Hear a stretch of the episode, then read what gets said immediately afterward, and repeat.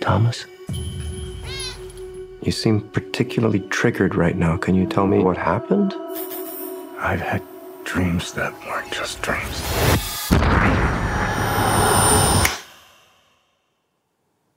Am I crazy? We don't use that word in here.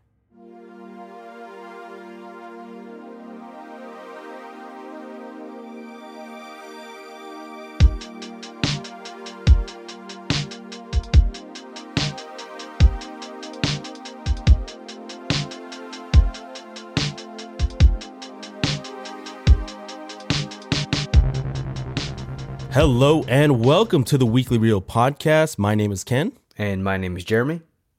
And uh, first of all, I mean, we are recording this episode on New Year's Day. So before we begin, Jeremy, just wanted to wish you a happy new year.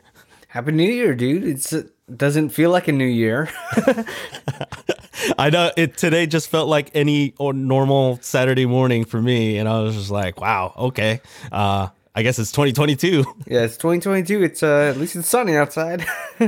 yeah, I know. Yeah, well, we're in the Bay Area, and I mean, we got a lot of uh, much needed rain um, this past week. Actually, the past couple weeks, but uh, man, today's uh, gorgeous, and so uh, definitely, hopefully, after this, uh, probably just at least get a little bit of outdoor time, right? yeah, just a little bit of sunshine before we uh before I go back to playing more Halo Infinite. so exactly. Uh, I'll probably, uh, you know, probably watch more uh, shows that I've been meaning to start uh, or even continue. Uh, and I'll probably get to that in just a bit. And so, uh, again, on behalf of Jeremy, I just want to wish a happy new year, happy 2022 to all of our listeners out there. And so this week we are taking the red pill and returning to a bit of nostalgia as we talk about the Matrix Resurrections. And I almost said Revolutions again, but it is the Matrix Resurrections, which just came out um, actually not too long ago. Um, I guess last month, technically now, um, right before Christmas. And so, uh, before we talk about the Matrix Resurrections, let's warm up with our podcast ritual. And for those of you who are checking out for the uh, checking us out for the first time, you know, if you guys che- are checking out new podcasts for the new year, uh, we like to warm up with every episode by talking about a notable movie or TV show that we've watched uh, within the last week. So, Jeremy, what uh, what do you want to share? because I know we were talking about this offline that I don't really watch too many comedy movies, and it, it, I'll just mention it right now. It's it's the other guys. I've never seen the other guys before. Oh my goodness. Uh oh my I'm when you mentioned the other guys, I'm already thinking about the red Prius. yeah, yeah, yeah. It's like, and uh, one of our friends, uh, Jacob, he's been on the show before. Drives a red Prius. Now I can't look at it the same. oh man, why did he have to, why did he have to get it in, in red also? Um, but yeah, that movie is is really funny. I think that's that's more my uh, comedy. You know, I mean, it's not too crazy in terms of like raunchiness, but it's there's some stuff in there. But it's like uh, I love recurring gags also in movies. And I love when Mark Wahlberg, I guess not, it's not too much of a spoiler, keeps trying to like hit on Will Ferrell's um on his wife, just only talking to her. yeah. it's like the whole time whenever she's there. I thought that was hella funny. Just recurring uh, gag throughout the movie. Yeah, I mean, uh, I remember when I watched the other guys. I, I don't know which one. Actually, do you remember what year it came out? I think uh, 2010. Yeah, see, 2010. So for sure, it was uh, uh, after um, The Departed came out, and so w- I remember watching this movie for the first time, and just remember thinking of his character uh, in The Departed, but a a satirical version of that, uh, and and I think that's why I I always think that's an underrated Will Ferrell movie, underrated Mark Wahlberg movie because I just it's it's it's a fun time, and there's so many memorable moments. Yeah, especially freaking The Rock and Samuel L. Jackson. yeah, they, they're they're uh, I guess rival team or whatever. yeah, yeah, that was yeah. I can't believe I went. I've gone this long without watching this movie. so it's like I'm glad I finally got to check it out before uh, the new year, pretty much. Yeah, I'm finally glad that you're able to check it out too. Where where's it streaming? Where did you watch it on? I had to rent it on YouTube.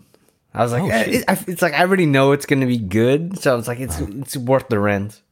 Okay. Yeah, because I know for a fact, and obviously I haven't checked it out in a while because I haven't seen it in years, but usually it is out on Netflix. Mm-hmm. So I'm surprised that it's not uh, on there now. But yeah, you could definitely rent it.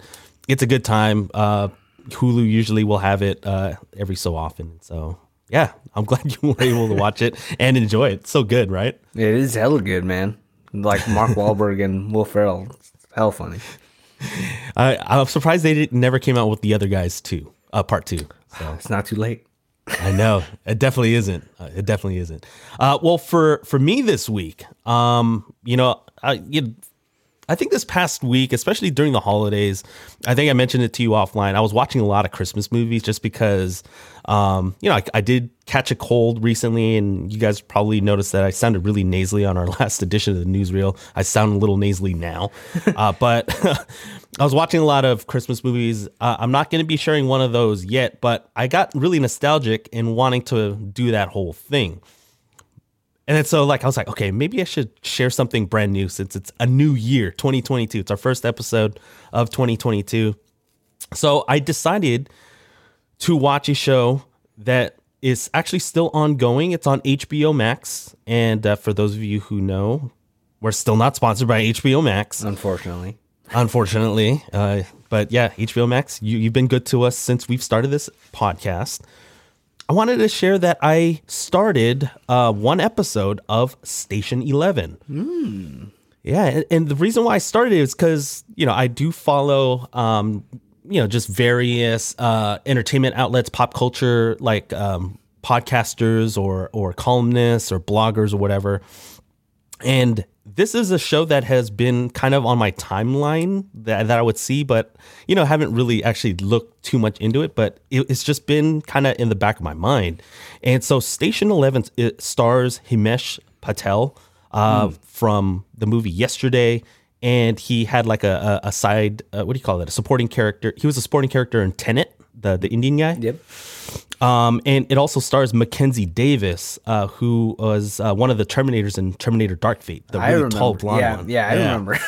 yeah. So uh, it was cool to be able to see some familiar faces. Um, again, it's still ongoing. There's like three more episodes, uh, according to IMDb, that haven't aired yet. Um, I've only seen the pilot, but man, I'm loving the premise already. I don't want to spoil it because I went in real, you know, like not knowing much about the show. And by not knowing that much, and obviously episode one will reveal what the the basic premise of the show is it's just good just finding that out while you're watching it as, as you're watching the episode develop. So uh, no spoilers for me but all i'll say is the story is pretty relatable to a lot of people. And that's all i'll say. It's very vague. Okay. um Because I was I'll almost you- gonna ask you what the premise was, but n- and I was like, okay, okay, now I won't ask. And I was like, oh, maybe I'll go on IMDb. I'm like, okay, don't do that either. you know what? Just Literally, just wa- just jump straight into it. Um, I would highly recommend this first episode because after the sh- the episode aired, that you know how they'll um, HBO Max will usually do a whole oh um, e- on episodes to follow. They'll give you a quick little trailer of what to kind of expect. Because I'm like, oh man, this show looks like it's one of those where I think you'll appreciate it because there's certain elements of the show mm-hmm.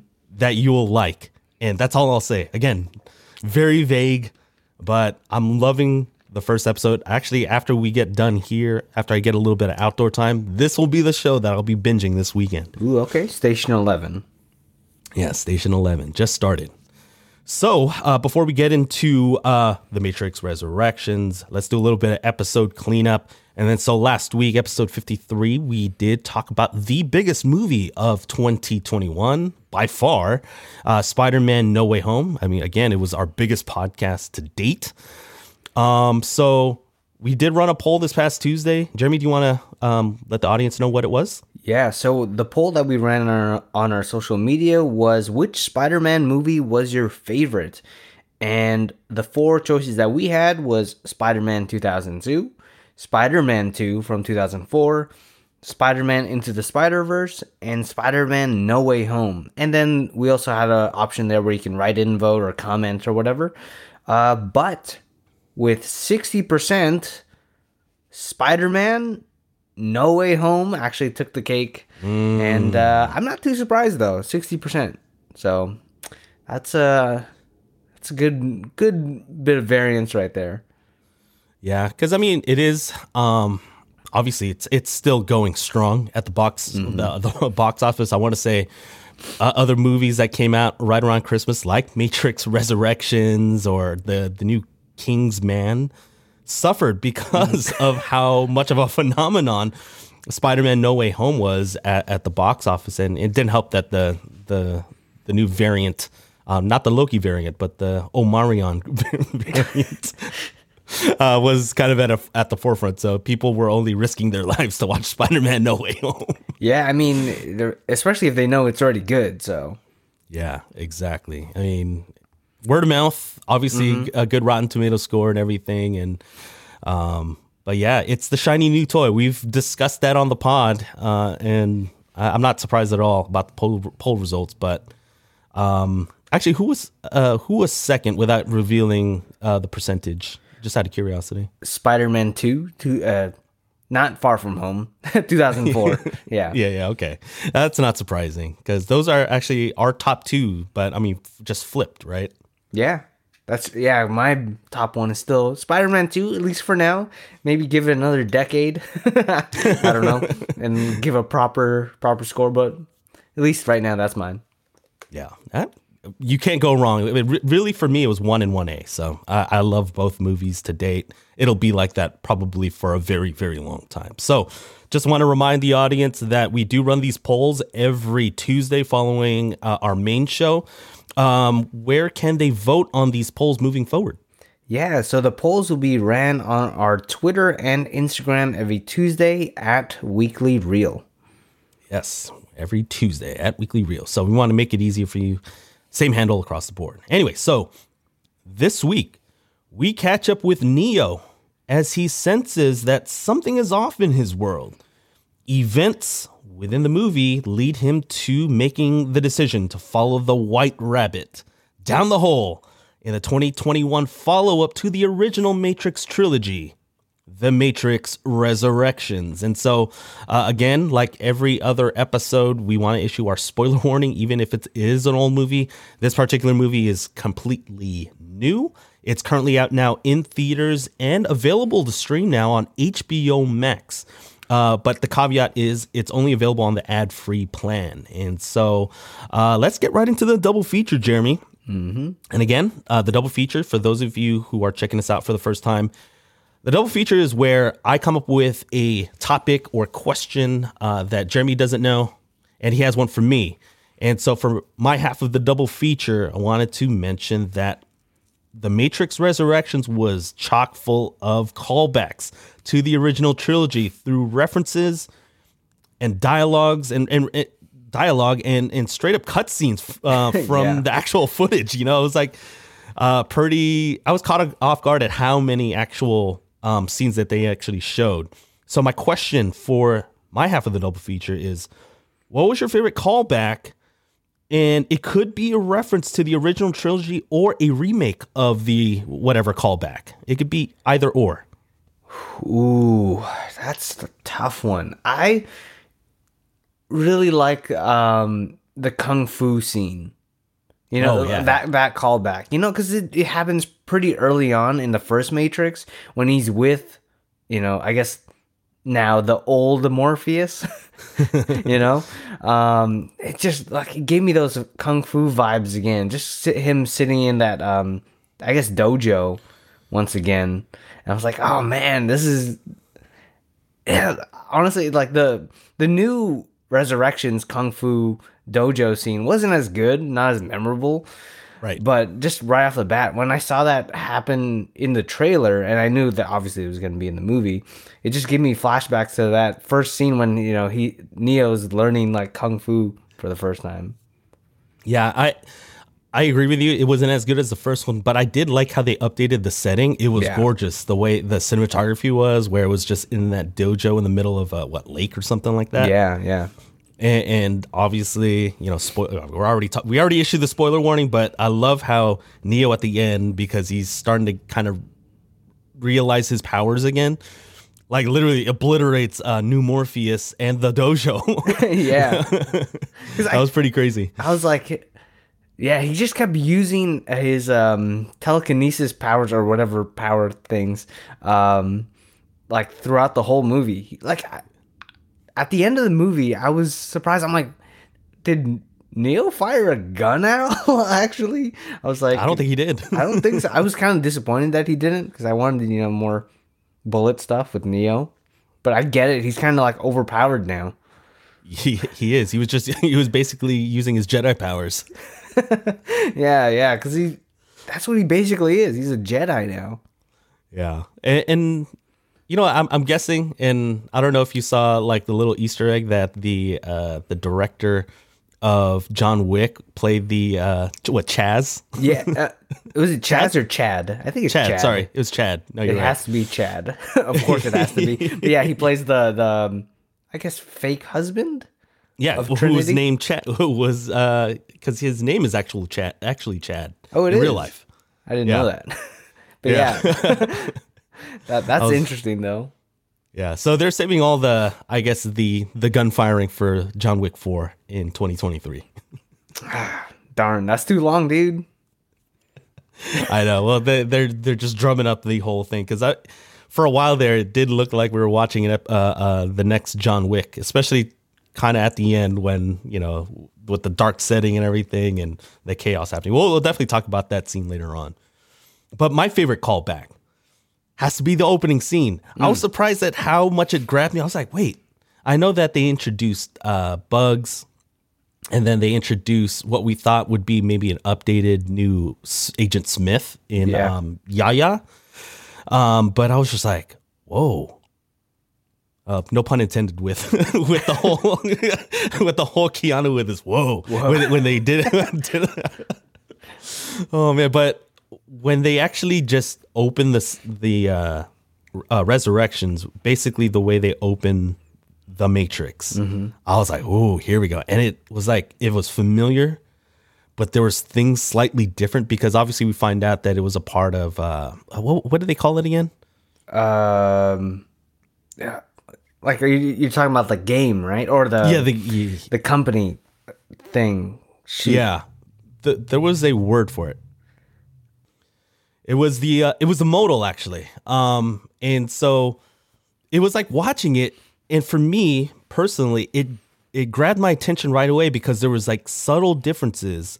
First of all, I was like, oh, is this tr- uh, like old footage of Trinity from the original, or is it even like actual like present day Trinity? Because you you can only see the back of her head. Yeah. turned out to be like a completely different actress, but yeah, it was it was pretty cool to kind of revisit that opener.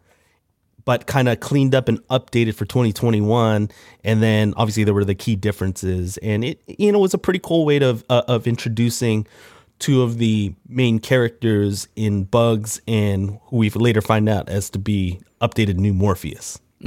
that was definitely a good scene. Like even just with um, I guess would you, faux faux Trinity. I guess yeah. it's like like had the whole outfit and everything, and it just turns out to be part of um, Neo's modal, pretty much like this Yeah. new code that he's doing. And they and they use like actual dialogue from that opening scene of the Matrix, and because like yeah, when when um, I guess fake uh, Smith, Agent Smith comes back, Yeah. you know, yeah, yeah, and I was like, he was quoting, I was like, oh, they're already dead. Like, go talk about the police that are uh, in there with uh, with Faux Trinity. I was like, oh, dude, it got me hyped actually for the movie and got me hopeful. I was like, man, this movie might be an all timer. I mean, it wasn't, but um, but it it got the movie started off on the right foot for me anyway. Yeah, it definitely brought back the nostalgia like right away. So that it definitely good had a good first step, but we'll see. Like for the rest of the movie, we'll d- definitely get into that. Exactly. Uh, so for my question for the double feature, I actually I want to know how you feel um, about Neo's like resurrection because obviously I guess spoiler alert for Um, Revolutions. Okay, I have to think about it. Revolutions. Yeah, you know, he's supposed to be dead, right? He makes his sacrifice. Um, so obviously this is called Resurrections. He comes back. And how did you feel about him being in the, like the this new version of like he's back and he's like a game designer in this really like meta world? Dude, you know what I mean? I was like, yeah. like did did you feel like it was uh, that was a cool little uh, story thing or did you find it like off-putting Um, I thought it was actually pretty cool. It's one of the things I don't know if you agree with me, but I thought it was a fun way of reintroducing um, something that was familiar. Obviously, it's been 18 years since Revolutions, and um, the entire time in the back of my uh, mind, and, and I I don't think I've mentioned it yet on this episode anyway. I went through the actual rewatch. I, I got to rewatch the the original trilogy before finally watching Resurrections, and so it was really fresh in my mind. And so the entire time, uh, especially before you know the reveal of you know the entire plot, uh, especially as it relates to Neo, I was just trying to figure out, okay, where are we? I was just really just trying to think of like, hey, what what is going on? Obviously, like this isn't full reality, but was the original trilogy like a dream? I was like Yeah, trying to think of every different scenario of like, oh, whoa, what is going on? You know, and for me, I like that aspect of you know when whenever a movie actually makes me think because you know when you're thinking of the Matrix, it's gonna be a, a you know like a mind fuck already. And so I felt like this was their version of it. It helped that they had a lot of meta jokes and stuff about it because you know they had it as far as a setting uh, within a video game company or whatever. I was like, man, uh, is did everything that we saw um, in the first three films was that all just like complete bullshit or what? Yeah. I thought it was. The, uh, I I feel like you. Uh, for the most part, I did like it. Uh, there were some things I was like, uh, it's a it's a little on the nose. Like, oh, they're just using nostalgia bait, like basically yeah. showing same footage from like the first movie and all that stuff, first three. And uh, I was like, yeah, it feels like they're just pandering a little bit.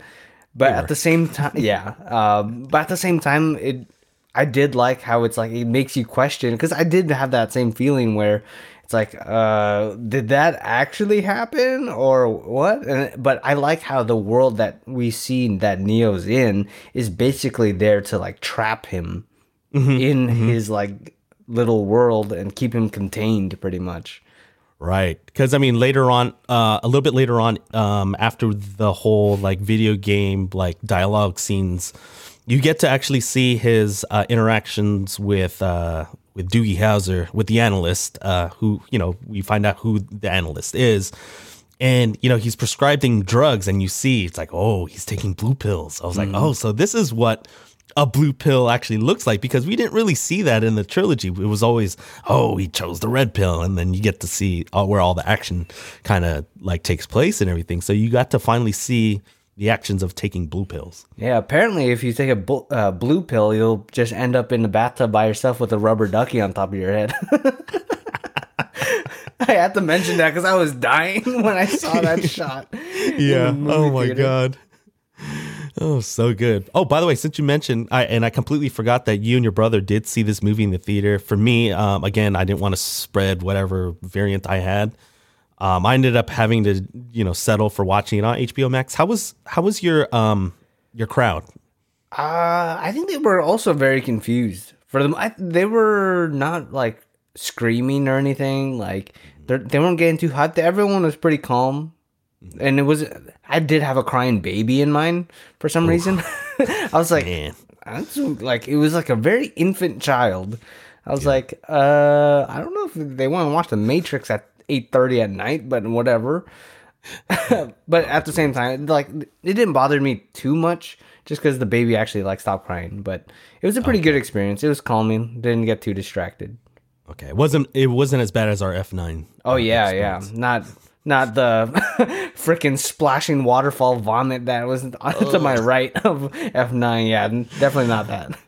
Uh, definitely one of those random moments in 2021. but we digress. We digress. But um, yeah, it was uh, yeah, that, I I did enjoy the it, but you could de- definitely tell because there was so much time that had passed between the original trilogy and uh, Resurrections. They really wanted to as uh, efficient as possible, even though it was a two and a half hour movie.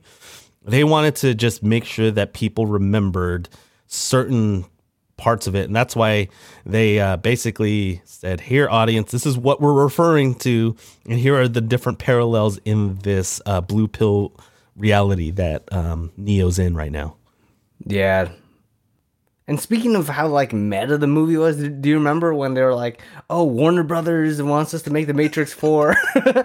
and uh, it's like they're we you know they wanted to make it like no matter what, even if we're not working on it. I was like, is someone really like is someone trying to call out for help? Whoever is making this movie, like how do you like how do you feel do you feel like this movie was like they really wanted to make it or do you feel like it was like a cash grab I want to say uh, a little bit of both in that there were certain people that wanted to do, um, they wanted to make the movie, but definitely they wanted the cash grab for sure.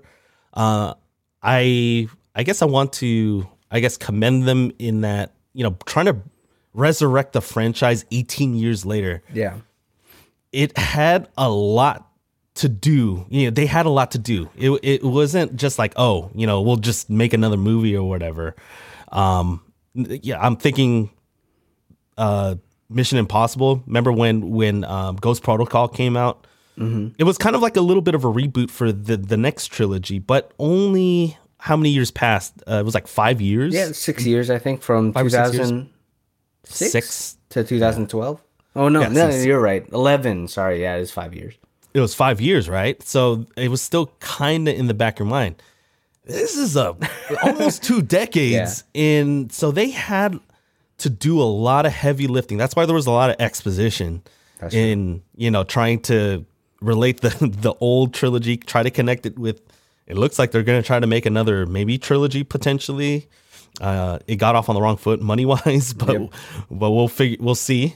Um, but um, I want to say that uh, yeah, it was more of a more cash grab if if if I had to you know do a percentage. I would liken this to the Terminator franchise. Now, I, I like. Mm. I guess uh, overall thoughts kind of spilling into this part. Um, you know, I didn't mind the movie. Yeah. But it in a way I felt uh, disappointed because it had um, so much more potential, and now I kind of feel like now I feel how Terminator fans feel about like some of the reboot movies. yeah, because oh, yeah. I personally, for me, I like uh, even I like all the Terminator movies, honestly. Um, but now I feel like more disappointed. Maybe now I understand the people that don't like the new Terminator movies. Mm, yeah, I could see that. I feel like similar, like I guess fans, I guess of uh, of either franchise. Um, I guess I will mention that for me, just doing the re- uh, rewatch, the second movie definitely was better than the third. The third one was awful, straight up like garbage to me. Dang. Just rewatching it, I was just like, man, this is horrible. And I could have seen them just leaving that alone. I it, definitely Resurrections isn't the worst movie because that was this rever- uh, reserved for the third one. Mm kind of a spoiler for later on. I think I may have liked Resurrections more than Reloaded. Oh, I think, yeah, because I think Reloaded seemed like kind of a cash grab, but man, I was like, there was some real awful parts of Reloaded that I just did not like and care for. It was just like, ugh, kind of cringy. Okay. And the fact that it's now 18 years later from watching Reloaded, I was like, it didn't age well. So I think that that's kind of where I'm kind of framing the original trilogy. So really, I didn't have a high bar to set. I think it cleared both of them. Uh, the actually the sequel, the two sequels, I should say. Oh, okay. Yeah, I'm not surprised. Like I can definitely see that. I can see that. It's like it's yeah. Like you said, not a high bar. exactly. And then we'll definitely get into like specifics uh, within the movie a little bit later. But this is a part of the uh, the episode where we like to involve you guys, the audience, and so uh, this week's uh, I guess, audience question is, and I think we talked uh, and confirmed. I think Jeremy confirmed my suspicions. This is our first Keanu Reeves movie, and so we wanted to ask you guys, what is your favorite Keanu Reeves movie? Uh, did you have a? Do you actually have a favorite? Uh, I don't think this would be my favorite, but I think this is the one I watched the most. Uh, the replacements. yes. oh my gosh, I forgot about that movie. uh, but in in reality, though, uh, John Wick is my favorite. Oh my god! I'm glad you mentioned you mentioned the replay. I completely forgot, and that's like one of my. I want to re- I want to rewatch that movie so bad now that you mention it. It's so good. Freaking Shane Falco, yeah, Shane, Shane Falco, Falco. Oh, especially since we uh, again spoiler for Spider-Man: No Way Home, we got the kicker Yeah. from the replacements as a, a rep- reprising his role as Doc Connors. You have to kick So it good. above the bar. because he's wiry. He's wiry. oh my god. Well, I will say something similar. John Wick Two is actually my favorite, but I want to mention Speed. That Speed. I think Speed is actually the movie that I've watched the absolute most. Um, similar to the, you and the replacements, uh, just because obviously I have more years on you, and I felt like Speed was just constantly on TV all the time, and all I think about is pop pop quiz hot shot. Every Oh, the acting is so good, especially since we get Harry um, Harry Dunn in the movie as well. Yeah. But yes, so if you want to let us know what your favorite Keanu Reeves movie is, definitely uh, DM us on Twitter and Instagram. Again, uh, what are those? Uh, what's our handle again? It's at Weekly Reel. Yes, and if you want to uh, submit more of a, I guess more of a list and uh, more of a longer explanation of why you think uh, a particular Keanu Reeves uh, Keanu Reeves movie is your favorite, uh, you can send us an email. And uh, again, you want to provide our audience what the email address is for 2022. Uh, on. I th- I lost my note from last week. Uh, I think I remember it though. It's TW Real with a Z at Z. at gmail.com. Wait, on your notes, how many Z's do you actually have? Uh, Just just one. Oh, it's one Z. Yeah, oh, okay, one you know what? You gotta temper that a little bit. Yeah, one Z. Okay, you know what? It's actually not one Z. Actually, there's no Z's. Oh. because that's completely wrong. It's weekly reel pod at gmail.com. So, Jeremy, let's take a quick break.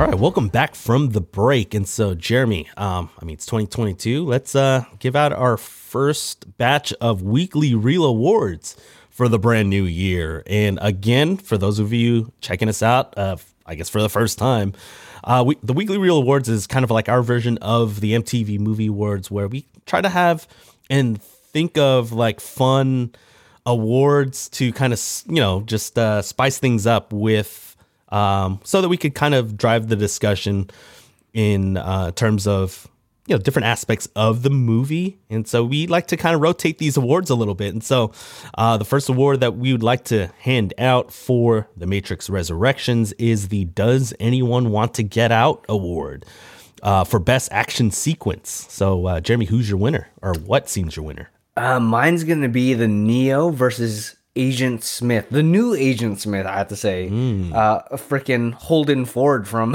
uh, Mindhunter. That's what I just remember him from. Uh, so I thought that was a, the, probably the best action sequence of the movie for me, just because it was utilizing. It, like I can't really see uh, Jonathan Groff too much like fighting. like it, it felt kind of weird. But the choreography I think was good enough, and the way that it was shot was good enough uh, between Agent, the new Agent Smith and Neo. I thought that was probably, and it was pretty brutal at the same time. I was like, okay, this is pretty good uh, between those two. So that would be my best best action sequence. Yeah, it was it was actually really hard hitting and pretty intense uh, because uh, I think it incorporated uh, and probably because you know Keanu Reeves is a little bit older, so it incorporated more, I guess, realistic choreography. But the way they kind of shot it made it seem like the uh, the the blows that were landing were pretty brutal, and I kind of um, appreciated that whole thing because you know there are certain movies where you know the the hand to hand combat kind of is not as great as it could have been, and it kind of affects like kind of the overall feel of the movie. But I, I agree with you. This one was actually really well done, especially since it had big shoes to fill, especially uh, from past, uh, I guess, encounters between Neo and uh, original Agent Smith. Yeah, I, I I'm not. I don't think it really beats those original ones for sure. This is a little bit more generic on the more generic side, but because you don't get as much like you don't really get the kung fu ness of it or that that style that it's shot in. But it's still like a it's still a pretty good one. Like it, like you said, Keanu Reeves is getting up there in age. I think you can even tell like he was slowing down a bit in uh, John Wick three. Yeah, yeah. um, but you know he still carries that that gravitas about him. So that's why I was like appreciating that they made the the hits look harder in this action sequence. Right. And uh I mean it, it it's it just it, it has a hard time. It, it, it's kind of it, it's like the whole Morpheus and Neo uh training sequence. Had big shoes to fill, especially from the original uh uh the original movie. Uh, and then, you know, I'm already thinking of one of the parts that I actually liked in Reloaded when you get all the different Agent Smiths going at um at uh, at Neo, and dude, it's just it, it's just chaos. You know, it's pretty cool uh, that they tr- they tried their best, and it w- it actually worked for me as well. How'd you feel about Jonathan Groff as the new Agent Smith, though? That was I was curious about that because obviously Hugo, you can't replace Hugo Weaving, but Hugo Weaving is, you know, I don't know if he could uh, do the whole choreography now.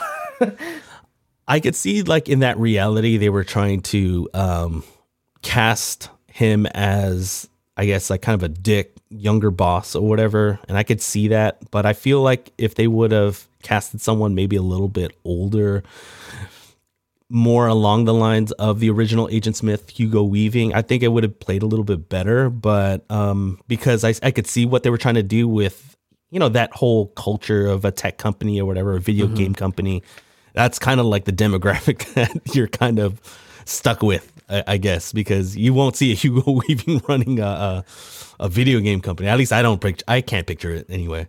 Yeah, that's true. Yeah, I, I I get it, and I think Jonathan Groff did the best he could, but it's like mm, it, that's huge um, shoes to fill for sure. I know, because you know Hugo Weaving has those eyebrows. That's true. Oh man. Well, for me, uh, my winner for the Does Anyone Want to Get Out award uh, for best action sequence is the the swarm at the end. Um, again, I got John Wick vibes. It looked eventually, you know, after they left the coffee shop, it just looked like a futuristic zombie apocalypse. Especially when you know you got this, you know, like they- they're moving like pretty fast or whatever, and you know when you get Trinity and Neo on the motorcycle, it's just I, you know, you, I love motorcycle chase scenes. Um, in I don't know, you just go to any one good one, like you know the Mission Impossible ones or Jason Bourne or whatever. Any one of them. I just think motorcycles are just cool. I would never go on one because I'm kind of a pansy when it comes to that- that sort of thing. But it just looks really cool. And you know, with Trinity driving uh, the motorcycle and eventually avoiding those human bombs, that I've never seen anything like that. And so, just to be able to kind of see something new, um, it looked kind of freaky and it was pretty crazy. I don't know. It was. It, I thought it was well done, and you get a little bit of the whole John Wick vibe too. Yeah, that was I forgot that it was rated R really until uh the people in like some of the buildings were like getting taken over and then they start jumping out the windows and like ba- basically doing like suicide jumps trying to uh, attack uh, Neo and Trinity. I was like, oh yeah, I forgot it's rated R. It's like holy crap. It's like this is brutal, dude. Um yeah, that was a pretty good uh action sequence too. Just cuz freaking Neo like using his powers left and right in that scene too. Yeah, I know. It was it was like a zombie apocalypse meets uh, Star Wars, uh, and meets John Wick. Yeah. yeah, it was pretty crazy. Uh, so, Jeremy, let's get into our next award. Our next award is the Yinsen Award for underrated character, but I also want to open it up um, to underrated scene. So, if you have both or either, um, or yeah, go ahead and uh, award your Yinsen Award.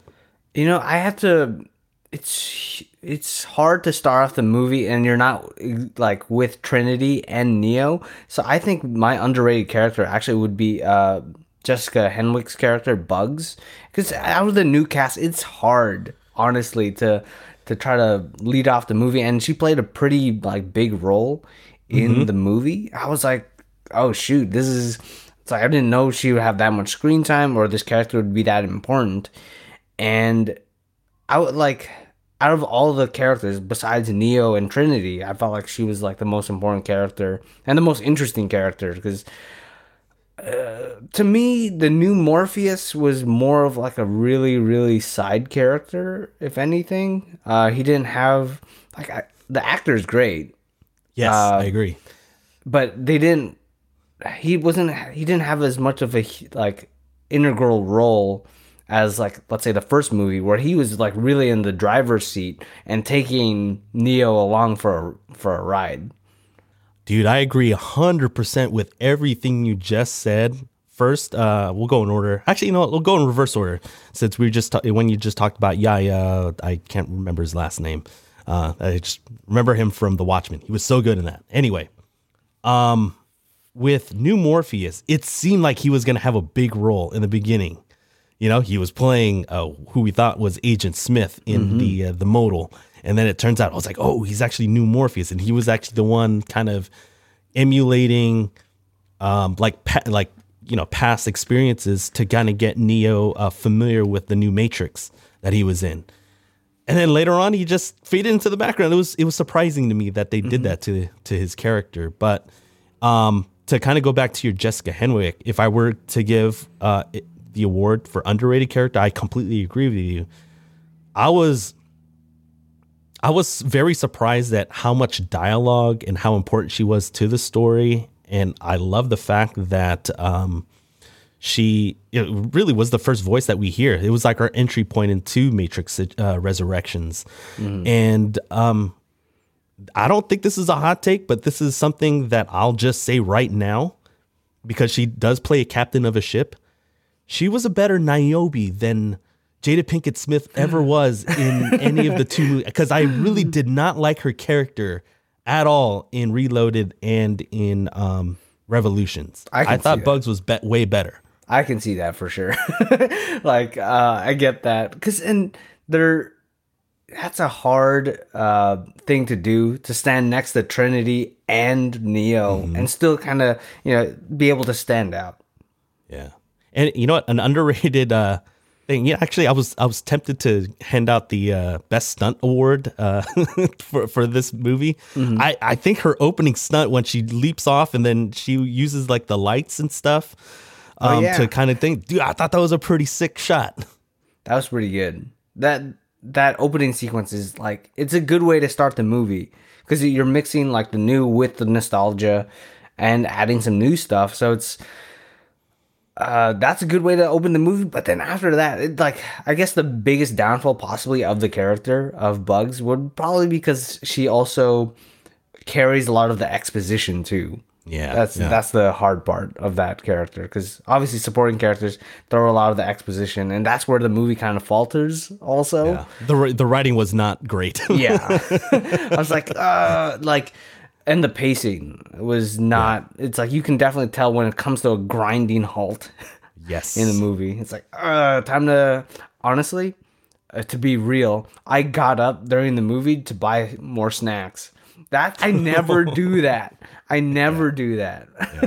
so you I know, I can definitely see that for sure. Oh man, yeah. I um I had to pause a couple times to go to the bathroom. It is a lo- pretty long movie too. So, uh, but with Bugs, I did I did feel like um she did an admirable job. I mean, for me, I, I've always loved Jessica Henwick, uh, even in her very small minor role.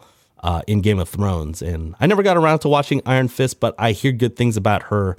Um, I guess her character because I think that was like literally the only thing that made Iron Fist actually watchable. I hear so. Uh, Jessica Henwick has always been a favorite of mine. So yeah, hella biased, but whatever. Uh, I will actually give out my Yinsen Award for an underrated scene, and we kind of touched about it, uh, touched on it earlier. it's that whole White Rabbit montage, you know, where the the song is playing kind of in the background, and they're actually talking about like the video game development part, Yeah. and they're it, like the whole dialogue scene is hella meta, uh, where they're just talking about creating Matrix for the video game, and Yep. then they're just dropping like double, I guess, double entendres on you know related to the movie versus what's going on in the movie for the game. I I like that whole thing. Uh, you know, it's been a while since we've mentioned it, but in the beginning, very beginning of this podcast, in the earlier episodes, we were talking about how we love montages, and it's been a while since I've actually mentioned it. But that montage directly segues into the first extended interaction between Neo and Trinity. Uh, dude, I got nostalgic when they were talking, or when they were just talking at Simulatte, and when Trinity was asking Neo, it's like, "Oh, was your was the main character? You know, did you draw inspiration from your own experiences?" And I was like, and then they're showing like the the past scenes and stuff from uh, Neo from the original trilogy. And then when she asks, it's like, "Well, was there any uh, inspiration for Trinity?" And obviously, you know, he, she, he's you know they're talking about Trinity versus Tiffany at the time, and I was like, oh my god, I got the feels, man. It was so good. That whole sequence of events, even though they're kind of not really related, but it was just that one block in the movie that I got um, Matrix uh, nostalgia. Yeah, that was definitely a standout scene just because you see them two reunite on screen again and it, and just the fact that they cut away to like the old scenes too. It's just like, oh dang. It's been that long. I know, because you know, obviously, like in the whole trilogy, it, it was one of the things that they emphasized uh, emphasized towards the end of the first movie about Trinity actually falling in love with Neo, and you get to see that play out in, uh, in in the last two films of the original trilogy, and you got to see, you get to remember like that whole- the the whole uh, kind of love story, if there ever was one within Yeah. the Matrix uh, universe, you know. Yeah, they definitely that was definitely the backbone of this movie for sure. Mm-hmm, mm-hmm. That oh, relationship. Oh. And I think that's probably the reason why I enjoyed it more than I should have. just because I I I really got invested in rewatching those two characters interact with each other again. And it was like them seeing each other for the first time in well 20 years almost, 18 years, like literally. So mm-hmm. so good. Anyway, our next award is the Why is Gamora Award for favorite quote. And so, Jeremy, I, I feel like there was a lot of meta comments. Do you want to actually go ahead and pick a meta com- uh, comment or even just a really, f- you know, just a comment that you did like, a quote? I think I'll, I'll throw out a quick one real quick. It's like I don't uh, someone asked Neo like towards the very end right before or right after they were fighting in the the coffee shop. It's like I don't suppose you can still fly. then I was like, "Oh yeah, he can fly." I forgot. And then he tries like very like weakly. it's like ugh. It's like I love I love the sound effect. I don't know if you uh, men remember. There's a little subtle s- sound effect where it's like it starts to build up and then it, it kind of breaks down. It was pretty good. yeah. And he's like, "Yeah, that's not happening." I'm like, "Freaking Keanu, man." Oh man, I got Superman vibes from like Smallville or any one of the uh I guess the the films where he's about to fly for the first time. And obviously he doesn't. It's so good. Yeah, that that's a quick one. Uh, but I wanted to say let's save mine just in case. My other one just in case. But yeah, go ahead. Oh no no, go go ahead. I right. I have multiple ones, so go ahead. Because just when um, Mor- new Morpheus was offering the the new uh, or the red pill and blue pill again, and Mm. it's like, oh, time to fly or whatever, and he's just like, fuck. like I'm like, ah, rated R, it's rated like, R. It's like ah, this again. Freaking red uh, red pill, blue pill. It's like ah, I felt that. Oh, I did. I felt that one too. Um, I'll here. I'll mention a few of them. Uh, well, I'll get, get the quickest one out of the way first. You mentioned it earlier. The he's actually doing some moves like towards the like uh not the last move, but then he goes like, and I was already thinking it, and then he actually says it. It's like, I still know kung fu. And just just the way Keanu says it too. I still know kung fu. Oh my god, it was so good the way he delivered that. Um, you you mentioned it earlier. The another one that I meant uh, that I mentioned is the whole hey uh, when Smith is talking to Neo, like in in their in the office, you know, we're still like under the impressions like, oh, s- this new Smith is Neo's boss. And he's like, look, I'm sure you can understand why our beloved parent company, Warner Brothers, has decided to make a sequel to the truth. It was it was such a meta comment. I had to mention it um, uh, officially, even though you did allude to it. But the uh, the quote that I wanted to share for, I guess, my Why is Gamora award winner well, other than I still know kung, I still know kung fu, uh, is the one where uh, you know you mentioned the whole red pill, blue pill thing from uh, I guess that Morpheus offered to to uh, Neo. It mine is uh, actually earlier than that when Bugs is the one that's offering it to Morpheus. The you know he's offering the red pill or blue pill choice, and Morpheus goes, you call this a choice? And then Bugs kind of then recalls her own story of when she was made the same offer and that she was uh, she was to- being told that she was missing the point. And then Morpheus goes, "What point?" And then here's the quote. Bugs goes, "The choice is an illusion. You already know what you have to do." And then Morpheus is looking at the red pill. He's like, "Truth." And I was like, "Oh yeah, here we go." And I thought it was gonna be like really, really good. I mean, and then it was it was I. yeah, yeah. That's what I'm saying. Like that first scene is like, oh, okay, and then uh yeah, it's never really get to that high again, really. yeah. Uh, again, I was uh, like you said, a lot of exposition, a lot of pacing issues, and interesting choices. Um, that kind of bogged down this movie. We'll get into like uh, when we when we actually rate the movie, why we rate it the way we did. Anyway, next award, the Avengers Assemble Award, one of our favorite ones because we get to talk about our favorite scene. So, Jeremy, uh, which scene is your Avengers Assemble Award winner? Uh, I'm gonna pick. I'm gonna pick where the analyst and Neo, um, like you you reveal that he's what's the word Neil it's Neil Patrick Harris and they're like in this slow motion bullet time thing and obviously Neo's there to you know tell Trinity everything pretty much. Right.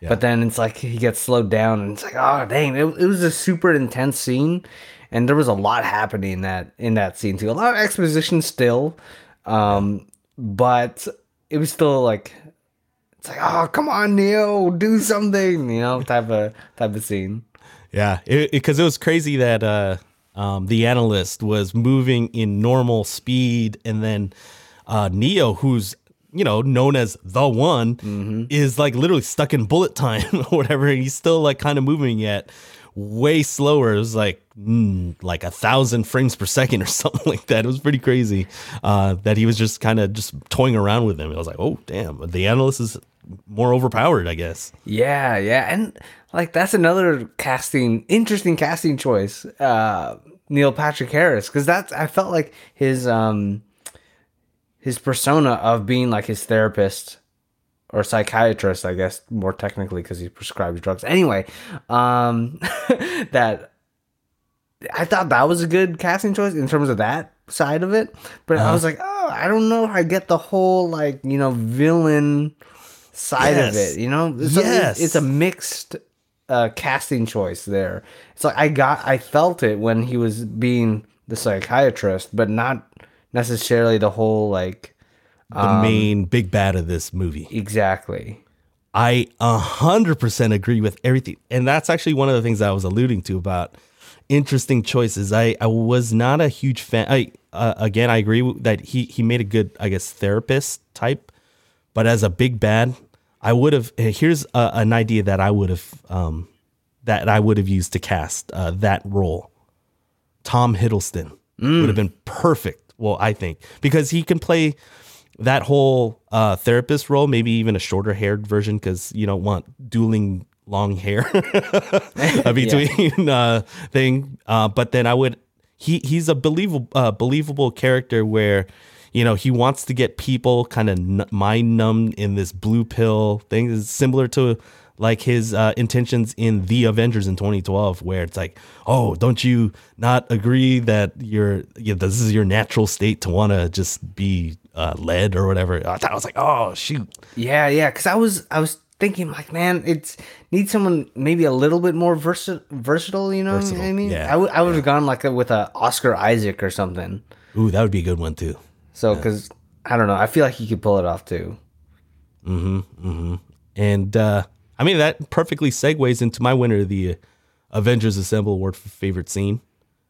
It's the uh, it's the coffee so- uh, coffee shop scene because, well, I had my problems again with the setup because I wasn't a big fan of Neil Patrick Harris, and there was a lot of a thing. I mean, it was Yeah. just the second part of that scene that you were talking about, where ah man, a lot of exposition again. And then you uh, within the scene also you get the whole uh, Agent Smith kind of face turn, Yeah, which is like, out of nowhere, and I don't know if that made complete sense. Yeah. So we'll definitely, I don't know. It, it's it was a little messy, but within that whole scene, you get the whole nostalgia factor, Neo and Trinity, Trinity's awakening. Oh my goodness, we were like, oh, is she really gonna leave? I didn't think she was, but. I was like, okay, what will trigger it? And then the whole Neo, and then the Trinity, like oh, and then everything just just all mayhem breaks loose, and um, and it was pretty cool to see like that many people within a confined space, and Yeah. all the chaos that kind of ensues after that, and the that you know the, you get the whole action scene and everything. It's just the whole Neo Trinity thing that just made this movie like it as much as it as I should have. Yeah, because I also agree. Like, I did like when they were in the future. Um, I did like those scenes, but they were very exposition heavy at the same time. yeah. Um, but in terms of the the present day scenes, quote unquote, uh, the coffee shop scenes are like the standout. Like when Neo and Trinity meet for the first time, and then that scene where er- all hell breaks loose. Pretty much, I thought the coffee shop scenes were were good. Yeah, and even your scene for thing when when you know he's trying to warn her or trying to get you know try to bust her out of the whole reality. Basically, whenever Keanu's actually doing something, because honestly, I felt like he was kind of he was kind of just there. yeah, Like throughout the whole movie, I'm like, oh great, Neo's confused again. you know what I mean? So it's um, I was kind of sad uh, in terms of how much um he was not able to do in this movie. It kind of just felt like he was just there. Unfortunately. yeah.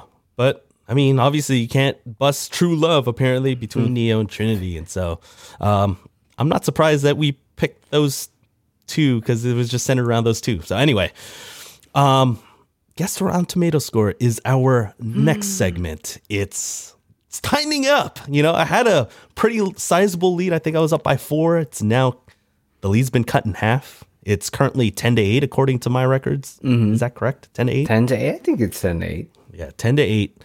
I'm up. There's only a few more movies. And so, oh man, I think this is a huge week. Whether we're going down the, uh, yeah, to like The Wire uh, for the season three title, or, you know, obviously if I take the point, it, it'll be huge for me winning my first title ever. So, Basically, it's like if I win this, then I can possibly still win. you, yeah, no, But- you have a legit shot. So this is kind of make or break Yeah. almost for sure. So pivotal week for guess, guessing the Rotten Tomato score. We're gonna guess uh, what the score is. None of us know what it is. Uh, we actually write it down. We don't know what we're gonna say, and we're about to gonna we're we're gonna look it up on uh, I guess live on this on this podcast. So, Jeremy, for the Matrix Resurrections, what's your guess? Oh man, I'm I'm hoping I, I'm not guessing too high. Uh, thirty-eight percent. Whoa, my get so definitely not fresh. Yeah, definitely not fresh. Thirty-eight percent. Wow. Yeah. Okay. Oh my goodness. This is uh probably one of the bigger variances that we've had. I was more optimistic. I thought this was more borderline fresh. I'm guessing 65%. Sixty-five. Oh, okay. Okay, so I'm going to look it up right now. Dang, I might need a calculator. And with a tomato meter of oh my god. 65%. we Holy don't need crap, a really? Oh my god. Holy crap! Is that high? Holy crap! Oh my goodness. Wait, sixty-five. So it, it's actually like a fresh. It's fresh. Holy Yeah. crap! Yeah. And I don't know. Like when you said 38%, I was like, oh my goodness. It might be like somewhere in the middle of because obviously I knew what my guess was. I was like, oh my goodness. I, I didn't know. I didn't think I was gonna guess it exactly right, but I thought it would be kind of borderline, like just below fresh, or just above it.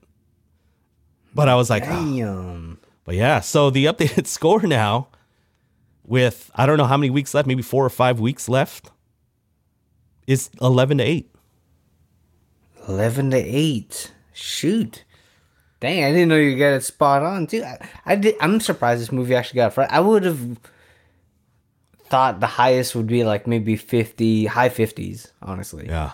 Yeah. And and that's what I was thinking too. I was like, okay, do I want to be more optimistic? And I I felt like the uh, the nostalgia factor made me guess above the 60 um thing. I was just like, eh, kind of a round roundish number 65. Wow. Okay, I'm almost hyperventilating. I don't know what to do uh, with myself other than to introduce our last award, the I Love You 3000 award, where we rate the movie, uh, The Matrix Resurrections, uh, a rating between 1 and 3000. So, Jeremy, how would you rate this movie? It sounds like I liked it more than you did. Yeah, yeah. I mean, I was kind of falling asleep during the movie, honestly. um, there were see it. some things I, I feel like I need a reset for my ratings, honestly. Like, if I could go back and rate Fast 9, I would probably give it like a 15 out of 100 or whatever. Maybe a 9 for Maybe. F9. Seriously, like something like that. Um, so I'm gonna, you know, start. I'm gonna do it right here and Hey, like, 2022. 2022. New year, new rating system, right? Yeah, new rating system. I'm re- resurrecting myself right here. Let's just say this movie was not breathtaking, as Mm-hmm. uh, Keanu would say. Uh, I'm just gonna go with uh, a 1500 out of 3000. So Mm. uh, even 50 percent. Okay. you know, start off the new year baseline right there. I could see that. So we'll basically we're gonna we might st- we might rename this the Matrix Resurrection Award. No, I'm just kidding. We won't. because this movie was com- uh, a complete mixed bag for me. There was th- like every other thing that would happen. It's like, oh, I like that. Oh, I don't like that. Oh, I like that. It's like it, it kept happening that uh, it kept happening that way during this movie. So literally a fifty percent movie, half and half. I completely agree with your, I guess, uh, line of thinking because there was a, it was a huge mix bag, but I think for me, the, uh, I guess the good parts of it shine, uh, outshine the bad stuff a little bit more just because of that nostalgia factor. Uh, I love the first Matrix. Uh, every so often, I'll just watch it just because uh, I just come across it, even though now it's starting to little look a little bit dated. Um, I just I, I just love the callbacks. And I know that's kind of cheating when it comes to filmmaking because you're just basically just kind of drawing off of past successes. But for me, I would rate it a 2052, 68.4%. Um, again, a mixed bag, but I just loved uh, the Neo and Trinity scenes a lot. Even just the dialogue scenes. It just brought back the feels for me. I get that, man. I mean, I liked freaking Terminator Genisys, so Yeah. yeah. And uh I mean if I have to rank it, it's still I mean it's not saying much. It is my second favorite Matrix movie because ooh, man, those uh the second and third movies were rough for me. Anyway, let's move on to next week. Uh Jeremy, which movie are we watching next week? So next week we're going to be following two astronomers that must go on a giant media tour to warn mankind of an approaching comet that will destroy planet Earth in Don't Look Up, starring Leonardo DiCaprio and um, Jennifer Lawrence. At first, when I was watched the trailer of this movie, I was like, "Ooh, it's like Armageddon," but like about the people on the ground, pretty much. I was like, uh, and then it's more of like a satire comedy movie too. So it's a interesting one. It's gonna it's on Netflix right now. So uh, if you want to watch it on Netflix, I think it's I I feel like it's doing pretty well on there in, in terms of like word of mouth also. Oh, okay. Yeah, I actually haven't seen it yet. I actually haven't really watched too many of the trailers. So I'm kind of going in kind of cold turkey, uh, not expecting much. So that may factor in me liking it more or me hating it more. Yeah. it'll be that first initial, uh, why do, why does this movie exist? Or man, this movie is the best movie ever. Maybe uh, we'll see. It's also directed by uh, Adam McKay, who did The Big Short. So oh, okay. you'll definitely, if you watch The Big Short, then you'll get the same kind of um style. Mm, Okay. And have you seen it yet? I'm just kind of curious. I've seen it. Oh, you have? Okay. I haven't seen it yet. So uh, obviously, it's homework that I need uh, for next week. And so I'm definitely looking forward to it. Uh, it looks like it has a really good cast um, beyond uh, Leo and, and, and Jen Lawrence. And so uh, I'm definitely looking forward to it. So for the upcoming week, I know this is a brand new year. Um, do you have anything to plug for the upcoming week? Yeah. Uh, follow me on Instagram at JP underscore flicks. I'm still working on my little project thing. It's slow, slow moving right now. It's a lot of tedious work, but it's it's still going. So I'll um, try to update you guys on the social medias, both on Twitter and Instagram, uh, for that. Mm, okay. Well, I got an update on my uh, on my project, but first, before I do that, uh, if you want to follow me on Twitter and Instagram, those are the two main social medias that I'm active on. You can follow me at FreeKenA uh, for both Jeremy's uh, handle and for mine. You can see the uh, spelling in the episode notes. We'll try to link uh, all of that stuff there. Uh, as for my project, uh, I probably won't really um, advertise it too much on social media. I'll probably keep it to kind of just this little podcast that we have going on. I actually started a personal blog. Um, I'm trying to re um, my love for writing, and who knows where it will, I guess, go. But I feel like it's it's something that I've always wanted to do. I just haven't made the time to actually do it, and uh, kind of on a whim, last weekend I created a site real quick started it. I've been writing every day. Um, so my goal for 2022 is to actually have a, a blog post every day, one a day. So if you kind of want a little bit of insight into my own psyche, I mean, I won't air out dirty laundry or anything like that, but I'll actually be talking about TV shows, movies that I've been watching that I probably won't mention on here, um, among other things. Uh, you'll see some random reviews, quick reviews of stuff that I am going to be uh, talking about. So the blog site, it's easy to remember. It's kenarceo.com. I'll link it in the episode notes and uh, definitely ch- check out the blog and get a little bit of a inside look into to me and I guess a little bit of the podcast. All right, uh, Jeremy. So uh, before we close out the episode, any final thoughts on the Matrix Resurrections? Definitely a lot of potential going into this movie especially i felt like there was so much nostalgia at the end of 2021 with at least for me with spider-man halo matrix. It's like all that stuff and out of the three it's like it, it sucks how matrix has to be like the disappointing one out of the out of the three. So Right. it's like it had so much potential especially because they got everyone back for for it and it kind of sucks that matrix still couldn't resurrect itself. Okay, let me ask you this, because towards the end of the uh, the uh, the movie, they are basically hinting that there's going to be a sequel. So, are, would you be looking forward to a sequel? personally i would be looking forward to a sequel. Do i think a sequel is going to happen? I don't think so because i think it was pretty expensive to make this movie surprisingly.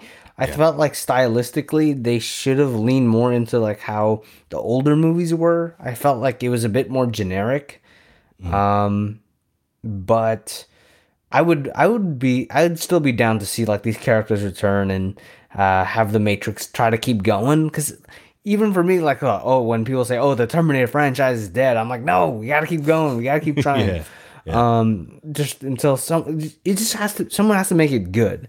And so if they're gonna try again try to make it better um I'm always down for that. But do I think it's gonna happen? I don't think so. At least not anytime soon. Mm, okay, I could see that definitely happening. For me, I would look for uh, look forward to a sequel. One, obviously, I liked it a little bit more than you did, but two, I felt like this movie had a, a kind of a burden to be able to kind of set up another, like the next iteration potentially of what uh, another trilogy would look like, and it had the unenviable task of trying to link the the past trilogy and kind of uh, reestablish this new world. So I think if they focus on uh, you know like whatever the new storyline would be moving forward and kind of ease up on the the exposition and have it better paced and you know um, have like a coherent storyline instead of it being so convoluted, then I think it has a chance of doing well. Uh, but we'll see. Just because, yeah, we know that it bombed at the box office, uh, and with COVID not helping out. But maybe if it turns into like a, a summer movie, I think uh, where where uh, I guess COVID really isn't as much of a factor usually uh, in in the warmer months, mm-hmm. then it, it, might have a shot. But we'll see. Uh, again, I'm a little skeptical that it'll happen, just like yourself. Yeah, especially because Spider-Man No Way Home just killed it, man. yeah, exactly. So there is that potential. So, um, again, from uh, from all of us here at the Weekly Reel podcast, really just me and Jeremy, uh, we want to wish you a happy new year, a happy 2022, uh, nothing but the best. Um, and so from the Catrix, I just wanted to mention at the end. Did you see the post credit scene? Yeah, I did. The it was, eh, yeah, it was very cringy, but I wanted to mention it because you know Jeremy does have a cat. So on behalf of Lara, Jeremy, and me here at the Weekly Reel podcast. We want to wish you a happy new year from the real.